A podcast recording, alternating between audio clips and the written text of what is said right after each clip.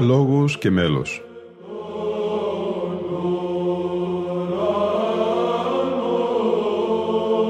Προσεγγίσεις στη μυσταγωγία της ψαλτικής τέχνης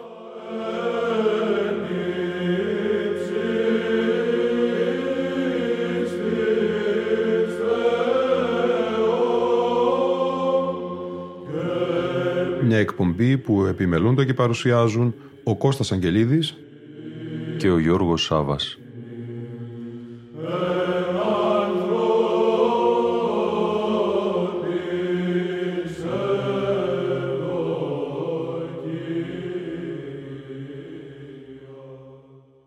Αγαπητοί φίλοι και φίλες, 12ο μέρος του μεγάλου αφιερώματος της εκπομπής Λόγος και Μέλος στο χεροβικό ύμνο. Σκοπός όπως αναφέραμε του εκτενούς αφιερώματος είναι μια πρόταση γνωριμίας με τις μελοποιήσεις και τις ερμηνείες αυτών, όχι μόνο του συνήθως ψαλωμένου χεροβικού ύμνου, αλλά και τον αντί αυτού. Και σήμερα έχουμε τη συνοδεία αποσπασμάτων της μελέτης του Κωνσταντίνου Καραγκούνη, επίκουρου καθηγητού ανωτά της Εκκλησιαστικής Ακαδημίας Αθηνών με τίτλο «Παραλυπόμενα περί του χεροβικού ύμνου, μια έκδοση του 2005».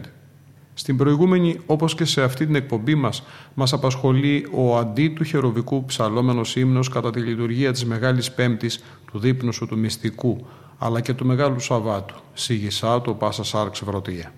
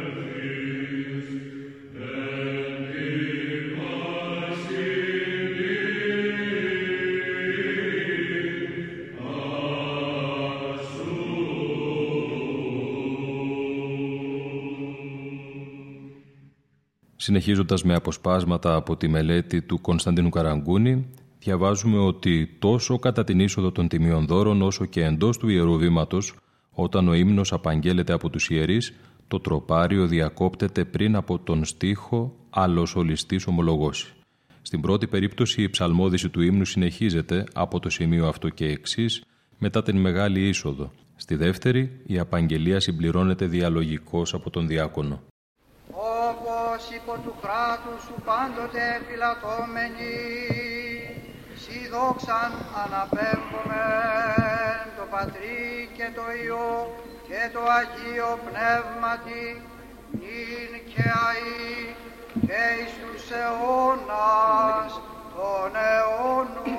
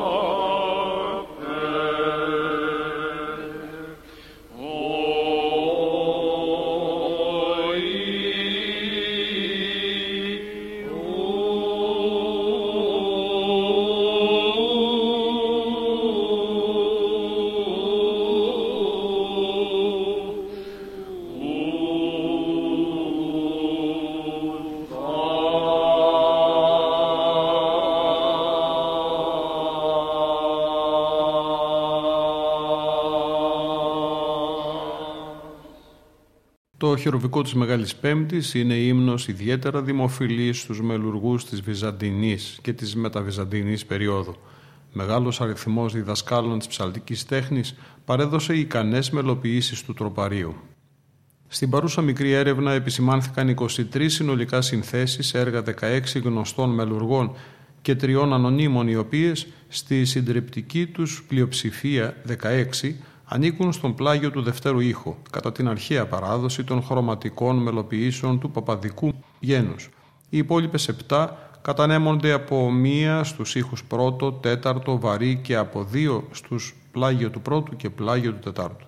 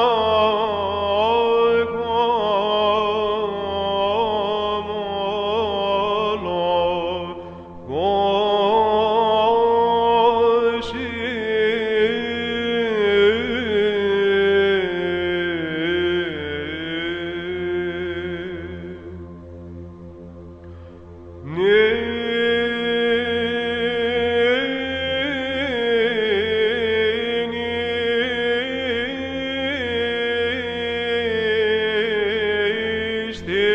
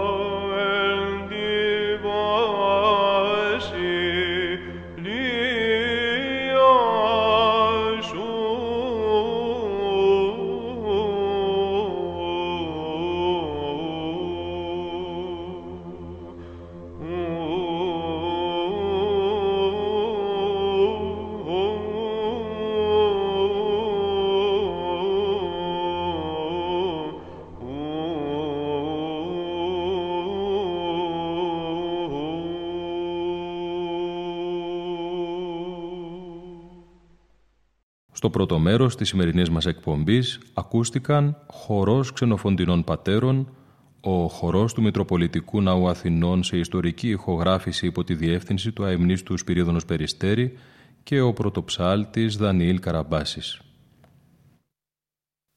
Ο συνήθις χεροβικός ύμνος ή τα χεροβήμ, γραφεί Κωνσταντίνος Καραγκούνης, αντικαθίσταται κατά τη Θεία Λειτουργία του Μεγάλου Βασιλείου που τελείται το πρωί του Μεγάλου Σαββάτου από τον εξίσου παλαιό ύμνο το Πάσα Σάρξ Βρωτία. Το χεροβικό αυτό ψάλεται από τον χορό σε ήχο πλάγιο του πρώτου και σύμφωνα με την ισχύουσα τυπική διάταξη του τελετουργικού της Μεγάλης Εισόδου απαγγέλλεται μυστικός υπό των ιερέων και διακόνων εντός του Ιερού Βήματος. Το δε Αγίο και Μεγάλο Σαββάτο το τροπάριον όπερ ψάλεται υπό το χορού ησύχων πλάγιον του πρώτου Σιγισάτο Πάσα Χάρξ Βρωτία. Πρόκειται για τον γνωστό χεροβικό ύμνο της αντιοχιανίστιας λειτουργίας του Αγίου Ιακώβου του Αδελφοθέου, του πρώτου επισκόπου της Εκκλησίας των Ιερουσαλήμων. Στη μυσταγωγία αυτή αρχικά δεν ψαλόταν χεροβικό. Το Σιγισάτο εισήχθη αργότερα άγνωστο πότε ακριβώς εξ επιδράσεως του βυζαντινού τύπου για να καλύψει την προπαρασκευή των τιμίων δώρων και την επίσης εκ βυζαντινής επιδράσεως εισαχθήσα μεγάλη είσοδο. Ικανός λόγος έχει γίνει κατά καιρούς από διάφορους μελετητές σχετικά με την παρουσία του Σιγισάτου στη Θεία Λειτουργία του Ιακώβου ή στη Βυζαντινή Λειτουργία του Μεγάλου Σαββάτου. Πολλά γράφηκαν περί του χρόνου εισαγωγής και αντικαταστάσεως του ύμνου σε αυτές, της προελεύσεώς του, της ηλικίας του, καθώς και της σχέσεώς του με το σύνηθες χεροβικό. Εν τούτης δεν έχει δοθεί μια συνολική εικόνα του πράγματος, είτε διότι αφήνονται αναπάντητα ερωτήματα, είτε λόγω διαφορετικών ερμηνεών, είτε ακόμη εξαιτίας μονόπλευρης εξέτασης του ύμνου. Μια διεξοδική μελέτη του αντικειμένου θα απαιτούσε απαντήσεις στις εξής ερωτήσεις. Πρώτον, περί του ποιητού του Σιγισάτου. Τίποτε δεν γνωρίζουμε για τον ποιητή του Σιγισάτο, κατά περίεργο τρόπο οι πηγές διατηρούν μυστικό το όνομα του υμνογράφου και οι μελετητές αποφεύγουν συστηματικά να επιχειρήσουν κάποια υπόθεση. Άραγε η σιωπή αυτή είναι ένδειξη παλαιότητος του τροπαρίου και στοιχείο αποδεικτικό της διαμέσου των αιώνων παραδόσεώς του παράλληλα με την πρόοδο της Θείας Λειτουργίας του Ιακώβου. Δεύτερο, περί της καταγωγής και παλαιότητος του ύμνου. Στο ερώτημα περί πατρότητος δεν είναι εύκολο να δοθεί απάντηση. Εξίσου δύσκολο είναι να καθοριστεί με βεβαιότητα η χωροχρονική προέλευση του ύμνου. Μιλώντας για την προέλευση του Σιγισάτο και συμφωνώντας με τον Μπάουσταρκ, ο Μωράν υποστηρίζει πως ο ύμνος είναι παλαιστινιακής καταγωγής εφόσον πρόκειται για το χειροβικό της ιεροσολυμητικής λειτουργίας του αντιοχιανού τύπου. Εκτός από τους δύο ανωτέρω μελετητές, κανείς άλλος δεν ασχολείται με την καταγωγή του Σιγισάτο, ίσως διότι θεωρείται ζήτημα αυτονόητο. Και βέβαια δεν εξετάζεται καθόλου το ενδεχόμενο να προϋπήρξε ο ύμνος της λειτουργίας. Πάντως από πολλούς συμφωνείται ότι η ηλικία του χεροβικού της θείας Λειτουργίας του Ιακώβου είναι αρκετά μεγάλη. Περί της αρχαϊκής καταγωγής του ύμνου δύσκολα μπορεί κανείς να διατυπώσει αντιρρήσεις. Περί της παλαιοχριστιανικής προελεύσεως του Σιγισάτο ομίλησαν αρκετοί Έλληνες και ξένοι μελετητές. Πολλοί από αυτούς προσπάθησαν να συνδέσουν το τροπάριο με τον συνήθι χεροβικό ύμνο, διαβλέποντας μία σχέση εξαρτήσεως του ενός από το άλλο. Η Γιώργος Παπαδόπλος, Ιωάννης Μεσολοράς, Ανέστης Κωνσταντινίδης, Φώτιος Παπαδόπλος και ο Παναγιώτης Τρεμπέλας πιστεύουν ότι το Σιγισάτο είναι αρχαιότατο, καταλήγουν στο συμπέρασμα αυτό από την παρουσία του ύμνου στην αντιοχιανή ελληνική λειτουργία. Ακόμη έντονη είναι σε αυτούς η πεποίθηση πως το «Ιταχερουβήμ» αποτελεί παράφραση ή και επιτομή του Σιγισάτου. Από την άλλη πλευρά, πιο απόλυτος φαίνεται ο Ντίξ, ο οποίος τοποθετεί την εμφάνιση του ύμνου στον 8ο μετά Χριστόν αιώνα. Τρίτον, περί του χρόνου εισαγωγής του στην θεία λειτουργία του Ιακώβου σε συνάρτηση με την πρόσληψή του από το βυζαντινό τελετουργικό της Μεγάλης Εισόδου. Η ηλικία του Σιγισάτο θα μπορούσε να προσεγγιστεί εάν ήταν δυνατό να εντοπιστεί ακριβώς ο χρόνος εισαγωγής του ύμνου στην θεία λειτουργία του Αδελφοθέου. Κάτι τέτοιο όμως δεν είναι εύκολο να εξακριβωθεί. Ένα μόνο στοιχείο βεβαιώνεται από τους ειδικούς λειτουργιολόγους ότι η αρχαιότατη ιεροσολυμητική λειτουργία του Ιακώβου αρχικά στερεί το μεγάλης εισόδου και χειροβικού ύμνου. Επομένως το Σιγισάτο εισήχθη σε αυτή μεταγενέστερα μάλιστα μετά την πρόσληψη του τελετουργικού της εισόδου των δώρων από το βυζαντινό λειτουργικό τύπο, όταν η νέα τάξη απέτησε την εισαγωγή χερουβικού ύμνου προς κάλυψη του δαπανωμένου χρόνου. Σύμφωνα με τον Ιωάννη Φουντούλη, η Θεία Λειτουργία του Ιακώβου αρχίζει να εξελίσσεται προσλαμβάνοντας βυζαντινά στοιχεία ήδη από τον 4ο αιώνα. Συνεπώς, η εισαγωγή εδώ της Μεγάλης Εισόδου πρέπει να αναζητηθεί αργότερα από την εποχή αυτή, νωρίτερα πάντως από το έτος 574, οπότε ο συνήθις χειροβικός ύμνος η Ταχερουβίμ εισήχθη στη Βυζαντινή Θεία Λειτουργία. Εάν η πρόσληψη του τελετουργικού της εισόδου από την Θεία Λειτουργία του Αδελφοθέου είχε πραγματοποιηθεί μετά το έτος 574, μαζί με την είσοδο θα είχε εξ αρχής υιοθετηθεί και το Βυζαντινό χειροβικό. Έτσι δεν θα χρειαζόταν να επινοηθεί ο ειδικός χειροβικός ύμνος Ιγισάτου. Ακόμη, δεν θα ήταν άτοπο να υποθεί ότι η μίμηση της Βυζαντινής εισόδου από την Ιεροσολυμητική λειτουργία έγινε αρκετά πριν το 574. Ω συμπέρασμα λοιπόν μπορεί να διατυπωθεί η εξής πρόταση. Η εμφάνιση κατόπιν βυζαντινής επιδράσεως του τελετουργικού της Μεγάλης Εισόδου στην Θεία Λειτουργία του Ιακώβου δεν είναι δυνατόν να τοποθετηθεί πρώτου Τετάρτου ούτε αργότερα από το πρώτο ήμιση του έκτου αιώνος. Η δε επινόηση του χεροβικού ύμνου αυτής, του Σιγισάτο, οπωσδήποτε έπεται χρονικά. Λογικά πρέπει να υποτεθεί ότι πραγματοποιήθηκε περί τα τέλη της ανωτέρω οριστήσης περίοδου. Αν όντως ευσταθεί η θέση αυτή, τότε είναι πιθανόν να ισχύει και ο ισχυρισμός των ερευνητών, οι οποίοι μνημονεύτηκαν ανωτέρω περί θεματικής επιρροής του Ιταχερουβίμ από το Σιγισάτο. Αυτό υπό το πρίσμα ότι η λειτουργία αυτή διαδόθηκε γρήγορα στην Παλαιστίνη και επηρέασε ταυτόχρονα και άλλους λειτουργικούς τύπους κατά τον Βεργοτή Γεωργίου, επειδή στηριζόταν στο κύρος της Ιεροσολυμητικής πράξεως. Τέταρτον, περί της αντικαταστάσεώς του από το βυζαντινό χεροβικό ή τα χεροβήμ. Διεξάγεται το συμπέρασμα ότι από τον 10ο αιώνα περίπου και εξής λαμβάνει χώρα μια σταδιακή επιβολή του ή τα χεροβήμ εις βάρος του Σιγισάτου. Η διαδικασία αυτή διήρκησε καθώς φαίνεται αρκετά. Χρειάστηκε να φτάσει ο 15ος αιώνας για να σταθεροποιηθεί η κατάσταση στις χειρόγραφες πηγές. Μόνη παραφωνία αποτελεί ο αρκετά μεταγενέστερος κώδικας Μπαρμπερίνη για τον οποίο όμως μπορούν να δοθούν πολλές εξηγήσεις. Αν δεν πρόκειται για τυφλή αντιγραφή παλαιότερου πρωτοτύπου, λαμβάνεται ως δεδομένη η ορθή χρονική τοποθέτηση του κώδικος, ίσως καταγράφει μία ξεχασμένη τοπική παράδοση. Εξάλλου υπάρχουν αναρρύθμιτοι λόγοι για τους οποίους ένας γραφεύς ζηλωτής παλαιότερων παραδόσεων θα κατέγραφε στον κώδικά του αυτής της εποχής και το σίγησά του. Πέμπτον, περί της εγκαταλείψεως της αντιοχιανής ελληνικής λειτουργίας και επικρατήσεως του βυζαντινού τύπου. Από τον 12ο αιώνα και εξής, ο βυζαντινός λειτουργικός τύπος επιβάλλεται σταδιακά σε ολόκληρο σχεδόν τον χριστιανικό κόσμο της Ανατολής. Η Θεία Λειτουργία του Ιακώβου εγκαταλείπεται και αντικαθίσταται ακόμη και στα Ιεροσόλυμα. Αυτή φυσικά είναι η στιγμή κατά την οποία πάβουν οριστικά οι διαδικασίες αντικαταστάσεως του Σιγισάτο από το Ιταχερουβίμ στην Ιεροσολυμητική Θεία Λειτουργία. Πάντως και η λήξη του φαινομένου ακολούθησε τον αργό ρυθμό διαμορφώσεως των κατατόπους παραδόσεων, επομένως σε καμία περίπτωση δεν είναι σωστό να δοθεί μια συγκεκριμένη στενή και περιοριστική χρονολόγηση για αυτό. Έκτο, περί της καθιερώσεως του Σιγισάτο στη Θεία Λειτουργία του Μεγάλου Σαββάτου. Όσο πολύπλοκο είναι το ζήτημα ακριβούς καθορισμού του χρόνου εισαγωγής και αντικαταστάσεως του Σιγισάτο στη Θεία Λειτουργία του Αδελφοθέου, άλλο τόσο δύσκολο είναι να εξακριβωθεί ο χρόνος θεσπίσεως του ανωτέρω ύμνου χερουβικού της ημέρας του Μεγάλου Σαββάτου. Είναι λογικό, γράφει ο Κωνσταντίνος Καραγκούνης, να υποστηριχθεί πως το Σιγισάτο εισήχθηκε στην τελευταία Θεία Λειτουργία της Μεγάλης Εβδομάδος και ολόκληρου του Τριωδίου, την εποχή περίπου κατά την οποία εγκαταλείπεται σταδιακά η ιεροσολυμητική μυσταγωγία και αντικαθίσταται από τον βυζαντινό τύπο. Χρονικά τοποθετείται στο διάστημα μεταξύ των 11ου και των 10ου αιώνων. Οπωσδήποτε όμως όχι νωρίτερα του 10ου αιώνος.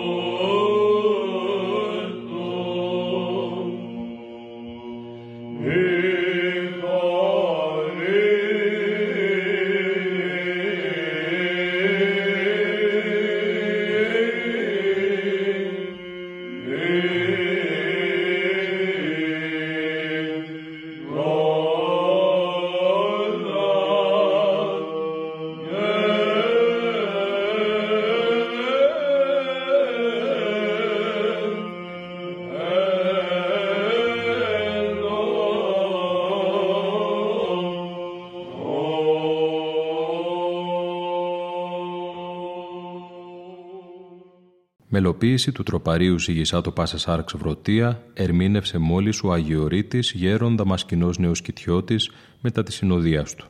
Ο πρωτοψάλτης Δημήτριος Βίτσιος θα μας δώσει ακόμη μια ερμηνεία του μέλους για το τέλος της εκπομπής μας.